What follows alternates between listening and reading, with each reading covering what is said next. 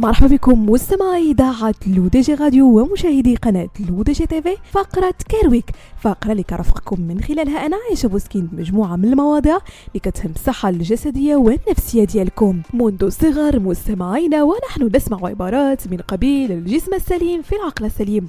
الرياضة مهمة للصحة. هي كذلك بالفعل. لكن من الممكن أن تؤدي ممارسة الرياضة بشكل كثير إلى أعراض خطيرة قد تنتهي بالموت. إليكم مستمعين خمس أعراض خطيرة ينصح بالتوقف عن ممارسة الرياضة إذا أحسستم بها. أولا آلام في الصدر. قد تكون هذه العلامة خطيرة في بعض الأحيان حيث يمكن حدوث نوبات قلبية أثناء ممارسة الرياضة خاصة لدى مرضى القلب. لذلك ينصح الأطباء بعدم تجاهل هذه العلامات إذ قد تسبب في بعض الأحيان الوفاة. ثانيا ضيق التنفس المفاجئ. في حال لم تشعر أن سرعة أنفاسك تتزايد أثناء ممارسة الرياضة فاعلم أنك تقوم بتمارين بشكل خاطئ. لكن هناك فرق كبير بين ضيق التنفس الناتج عن ممارسة الرياضة وضيق التنفس الناتج عن أزمة قلبية. قد يكون هذا الضيق ناتجا عن مرض في القلب أو الربو. لهذا ينصح الأطباء بالتوقف مباشرة في حال الشعور بضيق مفاجئ في التنفس أثناء ممارسة الرياضة.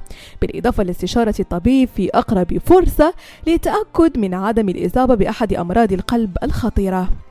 ثالثا تشنج على مستوى الساقين إذ يشير حدوث ذلك أثناء التمرين إلى انسداد الشريان الرئيسي للساق كما يمكن أن تحدث التشنجات أيضا بالذراعين وبغض النظر عن مكان حدوثها فهذا سبب كافي للتوقف عن ممارسة الرياضة.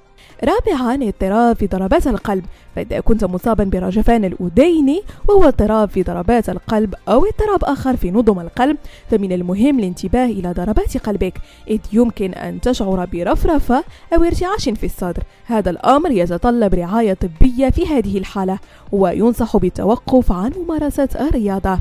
خامسا وأخيرا الشعور بالطوار ويكون ناتج عن الضغط الشديد على النفس كما ينتج عن عدم الأكل أو الشرب بشكل كاف. وإذا كان الدوار مصحوبا بتعرق غزير أو ارتباك أو حتى إغماء فقد تحتاج إلى رعاية طارئة. بهذا مستمعينا كنكون وصلنا لنهاية فقرة Care Week. نضرب لكم موعد la semaine prochaine كامل على اثير اذاعتكم الرقمية L'ODJ Radio وكذلك على قناتكم L'ODJ TV.